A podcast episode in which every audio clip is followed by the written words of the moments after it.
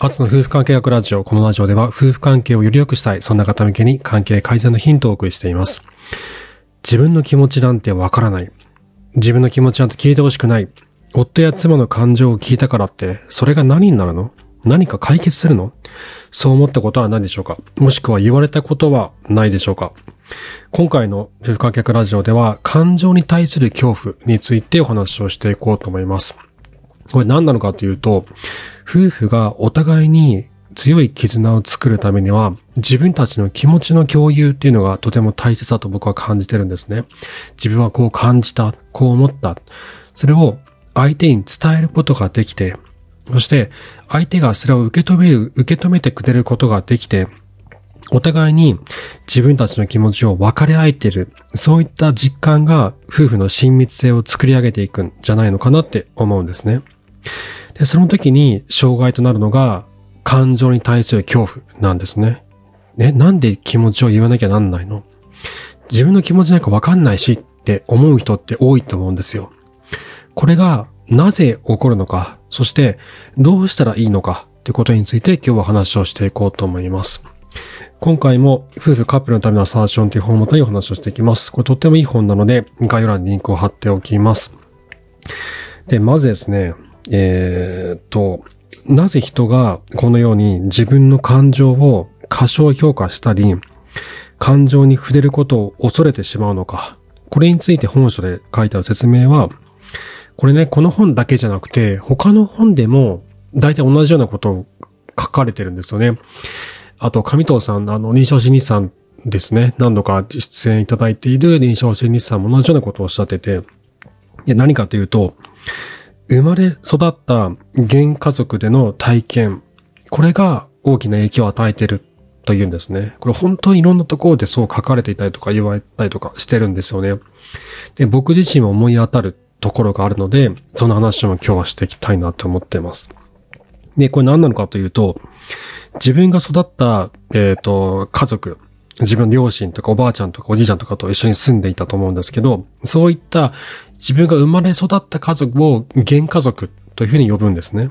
これ漢字がなんか2パターンあって、元々の元っていう漢字、元って書いて原家族っていうのと、あと源の頼朝の源と書いて原家族って書く、なんか2パターンあるんですけど、まあ、どちらでも同じ意味なんですが、自分が生まれ育った家族のことを原家族と呼ぶ。そして、そこで感情を抑制されてきたことが、感情に対する恐怖を植え付けてしまったということなんですね。で、例えば、自分が育った家族ですっごい怒る人がいるとかね。例えば、父親がすごい怒る人で、なんかしょっちゅう怒ってたんだよねとか、もうアルコール中毒でもう飲んでるか怒ってるかしかしてなかったねとか、もしくはアル中ではないけど、こう、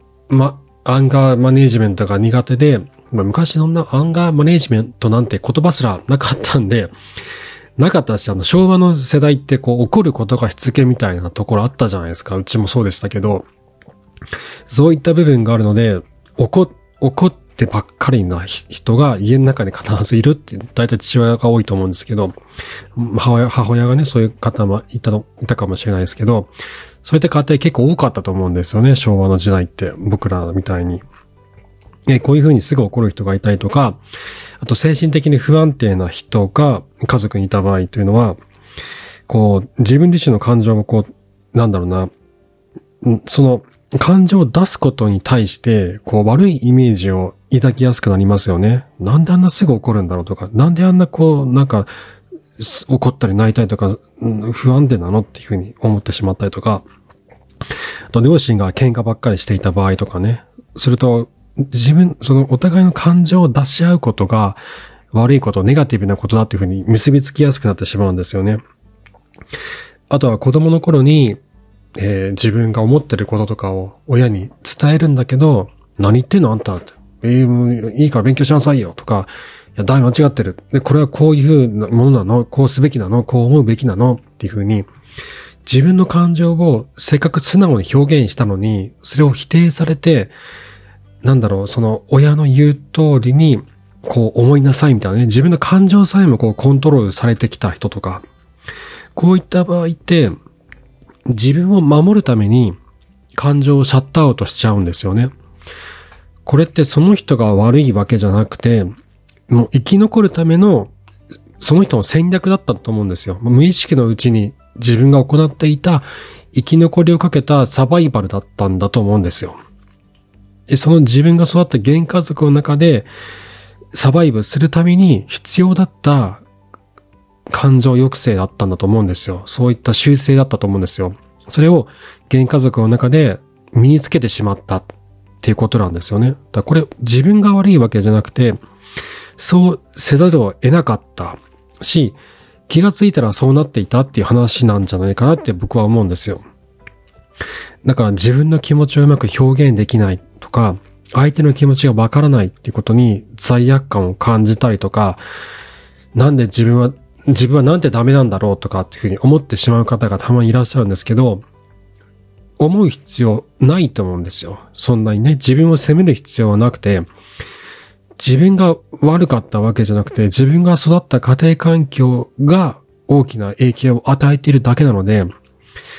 何も自分を責める必要はないと思うんですよ。そこから、じゃあどうするかを考えていけばいいだけだと思うんですね。で、本書の中で書かれているのは、感情への恐怖を持つ人、自分の気持ちなんてわかんないよっていう人、もしくは人の気持ちなんて知ってどうするのって思う人、こういった人に無理に自分の気持ちを話させてもうまくいかないっていうふうに書かれてるんですね。いや、どうすればいいのかっていうと、こういう人って多くの場合論理的な人が多いんですよね。理屈で物を考える人が多いので、こうあるべき、こうすべきとかっていうふうに、べき論で語る人は結構多いんですよ。感情は語れないんだけど、思考は語れるって人が多いんですよね。なので、その人が語っているその考えの根底に隠されている気持ちに気づくことが大事だというふうに本書では書かれています。で、これを読んだ時に、あれ？なんか聞いたことあるなと思ったんですよ。なんか聞いたことあるなと思って思い出したのが、以前、ポッドキャストに出演いただいた野内奈々さんという方のパートナー取材っていうテクニックだったんですよね。この方の場合は、夫さんが、いろんなことをね、押し付けてきたりとか、こちらの気持ちを分かってくれないとかっていう問題があって、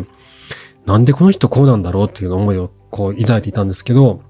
夫を取材するように、この奈々さんはね、取材ライターさんなので、夫を取材するように観察したんですよ。すると、夫の、こっちからしたらよくわからない行動の背景には、あ、こういった思いがあったのかっていうことは理解できたんですっ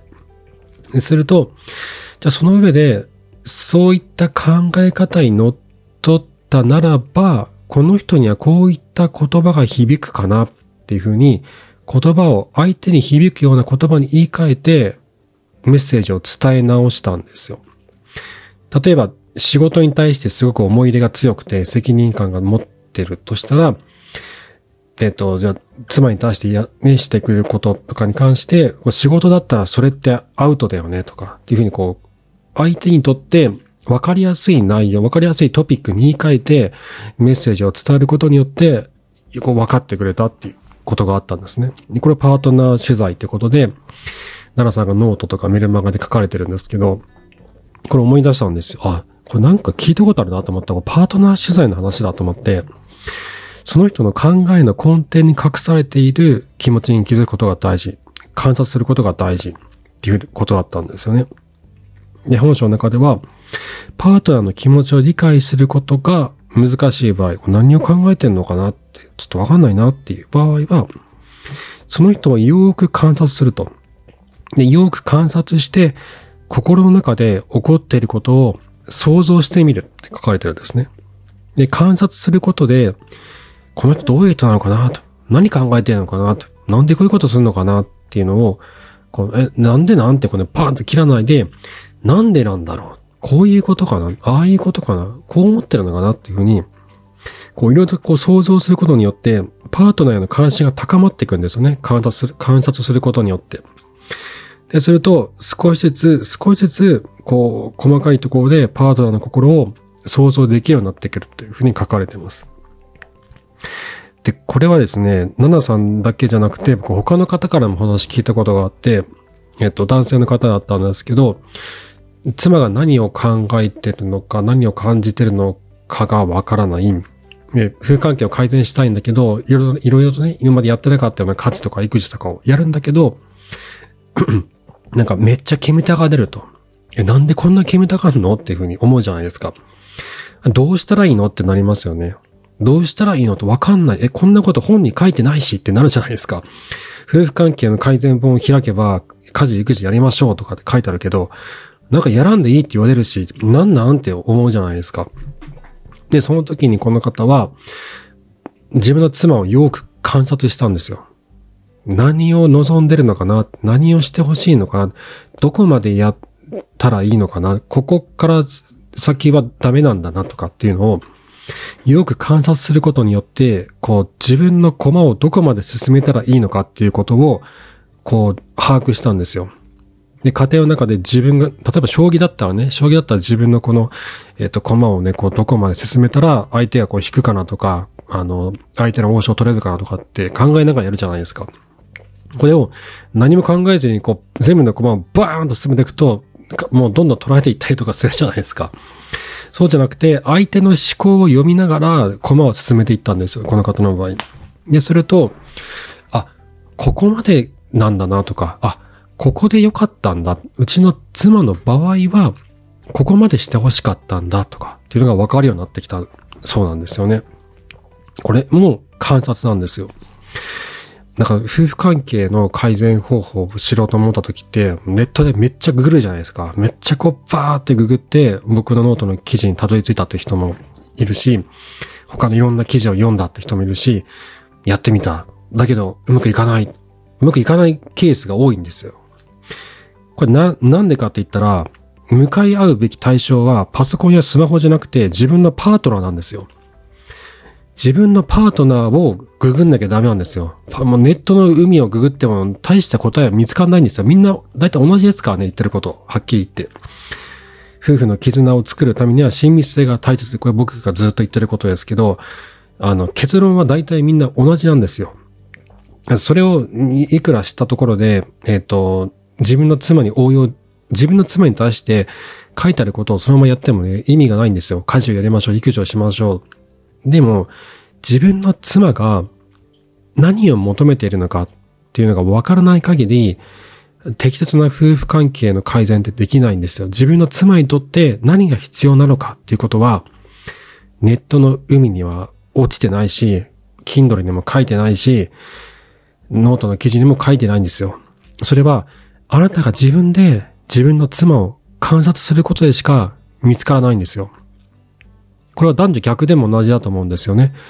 自分の夫が何を考えているのか、何をしてほしいのか、これは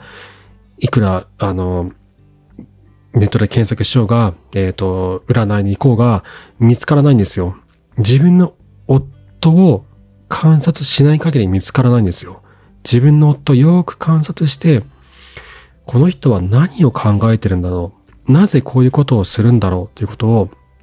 観察、想像することで、おぼろげながら見えてくるんですよ。それって、あなたにしか見えないんですよ。僕には見えないんですよ。日々パートナーと接している、あなたにしかそれって見えてこないんですよ。で、それが見えてきたら、じゃあ、こういうふうにすればいいのかなとか、相手に響く言葉に言い換えて伝えるとかね。っていうことが、そういった応用ができるようになってくるんですよね。で、あと、本書の中で抱えていた、もうちょっと別な視点からの話は、感情に対する恐怖を持っている人、自分の気持ちを表現できないとか、それ知ってどうするのとかって思っている人、こういう人は、逆に感情的な人をパートナーに選びやすいってことが書いてあるんですね。で、つまり、感情優位な人と、論で優位な人は惹かれ合うっていうことなんですけど、これって、すごいわかるんですよ。すごい、なんでわかるかっていうと、まずは僕自身がそうだったんですよ。僕結婚する前ってすごいノンディ優位な人で、これね、僕新卒で働いてるの呉服屋だったんですけど、呉服の店員って感情優位じゃないと務まらないんですよ。まあ両方必要なんですけど、感情と論理が必要で、感情をうまくコントロールするための論理が必要になってくるんですけど、メインは感情なんですよ。人の気持ちは分からないと高級品って売れないので、なんで呉服屋で働いているときは感情優位に働いていて、僕のプライベートも感情優位な方にこう、考え方で動いていたんですけど、人と接するときとかね、友達と話をするときとか、恋人と接するときも感情優位で、その何を考えてるのかなとか、こう考えてるのかな、じゃあこうしようかなとか、この人の気持ちを動かすにはどうしようかなって、こういうふうに言おうかなっていうふうに考えて行動してたんですけど、その会社が潰れちゃって、転職した先が商社だったんですよね。もう全然違うんですよ。もう感情優位なやつなんか生き残れないサバイバルの生活だったんで、ジャングルみたいな感じだったんで、もう、ノンリ優位じゃないと生き残れなかったんです。僕生き残れなかったんでクビになったんですけど、その後いろんな本を、ビジネス書を読みまくって、ノンリ優位な脳にこう切り替わっちゃったんですよね。なので、妻と出会った時って、ベースとなる OS はノンリ優位な人間だったんですよ。なので、なんだろう、逆に妻はすごい感情優位で、すごい伸び伸びしてるんですよ。もう好きなように話をして、好きなように自分の気持ちを表現して、楽しい、嬉しい、悲しい、つまんない、もうね、もう好きなような、本当好きに生きてるなっていうふうに僕感じて、それがすごい羨ましかったんですよ。すごい羨ましくて、あ、いいなって、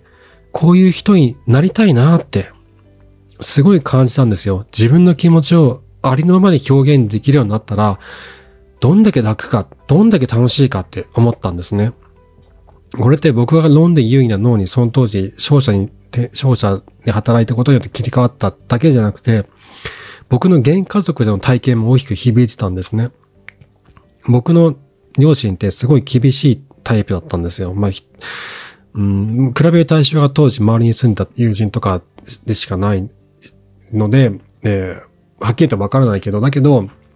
まあまあ厳しかったんですよ。特に勉強に関してはね、とても厳しくて、なかなか好きなことにこう没頭することとかは難しかったし、自分の気持ちを言うことも禁じられていたというか、なかなか言えなかったんですね。否定されることが多かったので。特に父はすごく厳しくて、ザ・昭和みたいな感じだったんですよね。まあ、僕が高校生ぐらいになる頃には、もうあんまりうるさいこと言わなくなりましたけど、だけど、小学生、中学生ぐらいまで、特に小学校の時とかですかね、すごいこう厳しいタイプだったので、僕は自分の気持ちを言うこと全然なかったんですよ。で、学校とかでもおとなしい方だし、あんまり口数が少ない。周りの子供たちが、友人たちが、こう楽しそうに、うわー、キャー、ヘイみたいな感じで、まあ小学生なんで楽しそうに感情表現バカさせるじゃないですか。そういう風になっている友達を見ても、いいなーって思ったんですよ。なんでこんなに自分の気持ち表現できるんだろうって、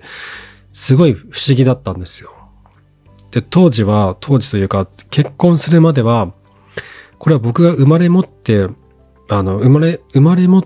こう、そういう人間なんだと思ってたんですよ。おとなしい人間なんだとか、感情表現しない人間なんだって。生まれ持ったもんなんだなって思ってたんですけど、で、多分ね、それだけじゃなかったんだと思う。それもあるんだけど、生まれ育った家庭からの影響は多分すごく大きかったんだと思うんですよね。で、妻と出会って、で、妻がすごい感情優位なタイプだったので、めちゃくちゃ僕は惹かれたんですよ。あ、こういう人みたいになりたいってすごく思ったんですね。で、これがまさに感情優位な人と脳で優位な人が惹かれ合うっていう現象だったんだろうなって思うんです。だけど、結婚すると相手のいいところがこう不満に切り替わるってよくあるじゃないですか。すごく真面目なタイプでいいと思ってたのに、全然融通が効かないとか、頑固だとかね。頑固って僕よく言われたんですけど、あとこう、感情優位で、こう、なんか、自分の感情好きに表現してる人が、なんかそんなことばっかりやってたら、なんだ、前に進まないじゃないかとかね。ちゃんと家計管理しなきゃとか、真面目にやらないと、家族うまくやっていけないぞとかっていう風になってしまったりとか、思ってしまったりとか、相手に対する見方ってこう、不満に切り替わりやすくなったりするんですよね。で、この話は、もうちょっと掘っていくと深くなっちゃうんで、ノートの記事とかにしようと思うんですけど、もうちょっと言うとすると、この、自己分化度って話を以前したんですけど、感情優位とノンで優位。人はこの2つに分かれてるんですけど、このバロメーターがちょうど良い感じで収まってることを自己分化度が高いって言うんですよ。感情も、うまく表現することができるし、論理的に物事を考えることもできる。どちらにもこう分化している。自分自身という人間、自己が感情方面にも論理方面にもうまい具合にこうヒュイーンとこう分化している。二つに分かれている状態。これが、どれだけその分化度が高いか、どれだけそれがこうヒュイーンとこう長くその枝が分かれているかっていうことを自己分化度の高さって言うんですけど、これが高くなると感情と脳裏の両方をうまく使えるようになるんですよ。で、これで僕が思うのは、感情優位な人と脳で優位な人が惹かれ合う。そして結婚する。だけど、お互いのいいと思っていたところが不満の種に変わる。これはよくある話ですけど、じゃあそこからどうするのかというと、自分たちに足りない自己分化度が低い方を伸ばしていくことによって、ネガティブだと思っていた相手の不満点が消えていくか、ポジティブな方向に転換していくってことが起こるんですね。これ僕の実体験なんですけど、僕の場合は論理優位なタイプだったんですけど、結婚生活を送る中で妻に触発されて自分の気持ちをちゃんと話すように努力してるんですね。で、これはだんだんできるようになってきてて、今でも毎日のようにそれ意識してやってるんですけど、これが慣れてくると意識しないでもだんだんできるようになってくるんですが、これを繰り返していくと、自分の気持ちを、感情を、楽しいとか、嬉しいとか、悲しい、辛い、寂しい、そういった感情を、ポンってこう、出せるようになるんですよね。これって僕の中で、感情といった自己が、そっちに分化している、そっちの枝が伸びているっていう証拠なんですよ。すると、妻が僕を見た場合に、なんか頑固、親父みたいな頑固だな、みたいに、思ってた部分、が、まずそういった、なんかそれがしっかりしているっていうポジティブな視点に切り替わって、で、感情面でも枝が伸びてるんで、あ、人の気持ちがわかる人なんだなとか、私の気持ちを受け止めてくれるんだなっていうふうに、良い方向にこう捉えてくれるんですよね。で、これが、視点を逆にすると、感情優位だった妻が飲んで優位の方にも枝が伸びていって、これはね、多分多くの女性そうなりやすいと思うんですけど、家事、育児の担い手が女性が中心になると、どうしてもこう、論理的に物事を進めないと家庭が回らないじゃないですか。なので、そういった方向に多分分化度が高くなっていくんじゃないのかなと思うんですよ。で、元々持っていた感情面として、新たに伸びていった脳にといった枝。これが、こういうふうに変わることによって、僕が妻に対して、見る視点も変わっていくんですよね。あ、なんかすごいなんか好き勝手やっててなんなんだと思う時もあったけど、あ、しっかりしてるところもあるんだ。素敵みたいな風にこう思いやすくなってくるんですよ。もちろん感情豊かなところが素敵だなって今では僕は思ってるんですけど、同時にそういった論理的に物事を考えたりとかするところ、なんか昔そんなことなかったなって思うようなところが最近は出てきて。あ、なんかこう、トータルで見てバランスが、なんかいい感じにバランスが取れてきて、なんか素敵って思うようになるんですよね。話してて恥ずかしいんですけど、だけどこれが夫婦関係が良くなる秘訣の一つなのかなって思うんですよ。自分たちの自己分化度を、感情と脳裏に分かれているこの自己分化度を、それぞれの枝を伸ばしていくこと、自己分化度が高くなること、これによって、夫婦がお互いのいいところっていうのを見つけやすくなったりとか、その人らしさ、自分のパートナーのアイデンティティを受け止めやすくなるんじゃないのかなって思っています。はい。ということで今日は感情に対する恐怖についてお話をしました。詳しく知りたい方は夫婦カップルのためのアサーションという本がとてもおすすめなので、ぜひ、読まれることをお勧めいたします。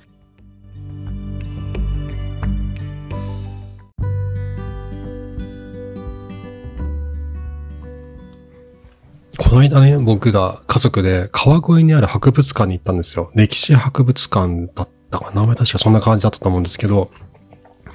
なんで川越行ったかっていうと、川越城っていうお城があって、今跡地しかないんですけど、その跡地に行きたい、もう城にみんながハマってるので、家族全員ハマってるので、川越城に行こうと思って行ったら、たまたま博物館が目の前にあって、そこでね、すごいおじいちゃんと出会ったんですよ。これ何なのかっていうと、たまたまその博物館にやっていたのが、古代の鎧を再現作成したものが展示されてたんですね。で、具体的な、源義経っているじゃないですか。弁慶とかで有名な源義経。弁慶がね、自分の家臣だったの義経。源頼朝の弟ですね。その義経が着ていた鎧をそのまんま再現したものがそこに置いてあったんですよ。で、本物の義経の鎧って国宝指定されてて、国立博物館に飾られてるらしいんですよね。飾られてるのか保管されてるのかちょっとわかんないんですけど、で、それと同じのがあったんですよ。赤いんですよ。義経の鎧って赤いんですよ。で、すごい派手なんですよ。で、赤いんだけど、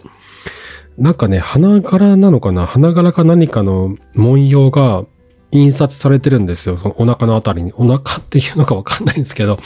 鎧の胴のあたりに、花じゃないのかもしれないけど、可愛い柄のプリントがされてるんですよ。なんか、武将って感じじゃないんですよね。可愛いんですよ、その絵柄が。で、鎧がね、めっちゃ赤いんですよ。赤くて、なんだろう、すごいね、目立つんですよね。かっこいいんですよ。で、それがね、こう置いてあって、あと鎌倉時代の他の人の鎧とか、刀も置いてあって、最初僕、昔のものかと思ったんですけど、よく見たら、再現して作ったって書いてあるんですよ。しかも昔の作り方で再現したって書いてあって、いや、すげえなーと思ったんですよ。で、うちの8歳の双子のね、長男次男が歴史にめっちゃハマってるんで、室町、鎌倉、江戸時代の学習漫画を持ってきてて、で、それをこう見ながらね、すっごい大興奮したんですよ。これが頼朝か、義経か、みたいに言って、これがあの刀だ、とか言って。そしたら、こうニコニコしてるおじいちゃんがそこにいて、鎧のところにニコニコしてるおじいちゃんがずっといたんですよ。なんか、めっちゃなんかニコニコニヤニヤしてるなと思って、で、そのおじいちゃんがね、近づいてきて、うちの子にいろいろ話し出したんですよ。まあ、これ、君よく知ってるねって、勉強してるねよく。って、そう、これね、鎌倉時代の鎧なんだよ。いや、刀なんだよ。形違うだろうね。この昔のね、鎌倉時代のこの兜っていうのは、この上のところはこう、パッカン開いてるんだけど、戦国時代の後ね、みんなこう、飾りみたいになっててね、変わってくんだよ。このパッカンを開いてるのがね、鎌倉時代の鎧の特徴なんだよ。みたいなね、ことを、おじいちゃんがすごい熱弁して、熱弁っていうかこう教えてくれてて、うちの子たちに、やたら詳しいなと思ったんですよね。あれかな、学芸員なのかなと思ったんですよ。たまにいるじゃないですか、博物館とかで学芸員の方がいて、ボランティアで説明してくれて、ボランティアかわかんないけど、説明してくれてるじゃないですか。仕事なのかな？説明してくれてるのってあるので、あ、そういう人なのかなと思ったんですよ。すごい歴史に詳しい地元の人なのかなと思ってたら、で、このいくつも重ねている鎧と刀、これね、僕が作ったんだよって言うんですよ。と思ってこの人が作ったのと思ってすごいびっくりしたんですよ。だってもう、見た感じ、もう当時の鎧がそのまま残ってるみたいな感じなんですよ。もう、なんか手作り感とか一切なくて、本物にしか見えないんですよ、それって。その鎧と刀って。で、って思って、これ手作りしたんですかって聞いたら、そうね、僕は作ったんだよってね、おじいちゃんが言うんですよ。で、しかも当時の作り方を再現してて、鎌倉時代の鎧って、こう、なんか短冊みたいなやつがたくさん鎧にこう縫い付けてあるじゃないですか。糸で縫い付けてあるんですよ、ちっちゃい短冊みたいなやつが。あれって鉄だと思ったんだけど、鉄だけじゃなくて、こう急所とか大事な部分は鉄を使ってて、そこ以外は水牛の皮を使ってるんですって。牛の皮を使ってるらしいんですよ。で、水牛の皮を剥いで乾燥させて、何重にもすんのかな、なんかめっちゃ分厚いんですよね。5ミリくらいあったんですよ、その皮が。水銀の皮を乾燥させて、漆を塗って、穴を開けて、で、糸でこう、そのパーツを縫い付けていくんですよ。その長方形のパーツを、なんか短冊みたいな長方形のパーツを縫い付けて、鎧にしていくんですよ。それを、当時の作り方で作ってるおじいちゃんだったんですよね。びっくりしちゃって、と思って。で、いろんなことを教えてくれて、で、うちの子たちがすごい興味津々にいろんな話を聞いたり質問したりとか、うちの長男はね、歴史を解説するのが大好きで、そのおじいちゃんの子で知ってるだろうに、めっちゃいろんなことをこう言うんですよね。さ、よく知ってるね、坊やん。これ持ってきなーんって言って、その水牛の皮をくれたんですよ。鎧を作るときに使っている、その水牛の皮のパーツ、そんな見たことないですよ。多分どこ行っても売ってないと思うんですけど、たまたまそれが余ったんで、そのおじいちゃんが、持ってきなーって、さっきの坊主の弟かーって、持ってけーって言って、3つくれたんですよ。うち3兄弟なんで。4歳の三男はね、忍者に憧れてるんで、その日は、背中に刀を刺して、電車に乗って、博物館も刀刺して行ったんですけど、もういいねー、刀持ってていいねーってね、おじいちゃんが言ってて、そのね、めったに手に入れることができない、鎌倉時代の鎧のパーツをくれたんですよ。まあ、当時のものじゃないですけど、同じ作り方をしてるものをくれて、めっちゃ嬉しかったんですよね。だからこういう人との出会いっていいなって、自分がハマってるものとか好きなこととかを、発信するっていうほどじゃないけど、それを、自分の好きなことをこう追求していろんなとこに行ったりとか、話をしたりとか、言葉にしたりとかすることで、そういった出会いがあるんだなって思ったんですよ。だってそこで、うちの子たちが何も言わずにふーんって見て、そのね、博物館をね、ふーんって見て、ふーんっていなくなったら、絶対おじいちゃん話しかけてこなかったんですよ。そこでうちの長男が、これって義経の鎧なのとか、すごいとかってね、言ったりとか、あと僕が、鎌倉時代の刀って反ってるんですよ。刀身はもちろん江戸時代の、戦国時代の刀も反ってるんですけど、持ち手も反ってるんですよ。手でこう持つところも、握るところも反ってて、これなんでこれ反ってんだろうねって言ってたら、そのおじいちゃんがね、出てきて教えてくれたんですよ。鎌倉時代っていうのはね、馬の上に乗ってこう、バッサバッサ刀振ってこう戦うからね、この、片手でやるんだよ。片手でこう戦うから、馬に乗って片手で切っていくから、切りやすいように、この持つとこも曲がってるんだよ。でも戦国時代はね、こう、馬に乗って、というかこう、両手で持ってこう戦うように変わってったからね、って話をしてくれて、へーって、すっごいびっくりしたんですよ。そうだったんだ。だから刀の形が違うんだと思って、すごいが、驚きだったし、嬉しかったんですよね。それを知れたことが嬉しくて、そんな子供みたいな僕のリアクションも良かったのか、そのパーツをくれたんですよね。だからこう自分の好きなことを声を大きくして出していくっていうのはいろんな出会いを引き寄せるんだなと思って、すごいそんなことを感じた川越旅行でした。はい。歴史に興味ない人にとっては全然ふーんって感じかもしれないんですけど、だけど自分が好きなことを発信していくっていうのは、いろんな人との出会いをつなげていくんだなって、そんなことを感じた、ひとときでした。はい。そんな感じですかね。はい。今回も最後までありがとうございました。アツの夫婦関係学ラジオは毎週月曜木曜朝5時配信です。番組の、コメントいただけるととっても嬉しいです。番組作りの参考になりますし、励みにさせていただいています。概要欄にリンクを貼ってある、ポッドキャストご感想フォームからぜひ、コメントいただけると嬉しいです。あと、Apple Podcast や Spotify、こちらフォローいただくと、新着通知が行って、新しいの来たなって、すぐわかるようになってますので、ぜひフォローいただけると、こちらも嬉しいです。あと、ノートのメンバーシップで夫婦関係の相談をたまに受けてるんですけど、今は僕のキャパの問題で、そちらクローズしてます。ただ、女性向けの無料相談は受けています。これは、僕自身が気づきになる部分がたくさんあるので、やらせていただいています。男性からのご相談を受けることが多いんですけど、女性からの相談が少ないので、女性がどういったことに悩みを感じているのか、何を壁と感じているのかとか、といったことを、お話をお聞きして、僕ができる範囲でのアドバイスをさせていただいています。で、これはノートやポッドキャストの発信のヒントにさせていただいているので、お金をいただいてません。ちょっと話を聞いてみたいなって方は、概要欄にリンクが貼ってある、女性向け夫婦関係相談フォームから、ご連絡をください。お待ちしています。はい。ではまた次回お会いしましょう。さようなら。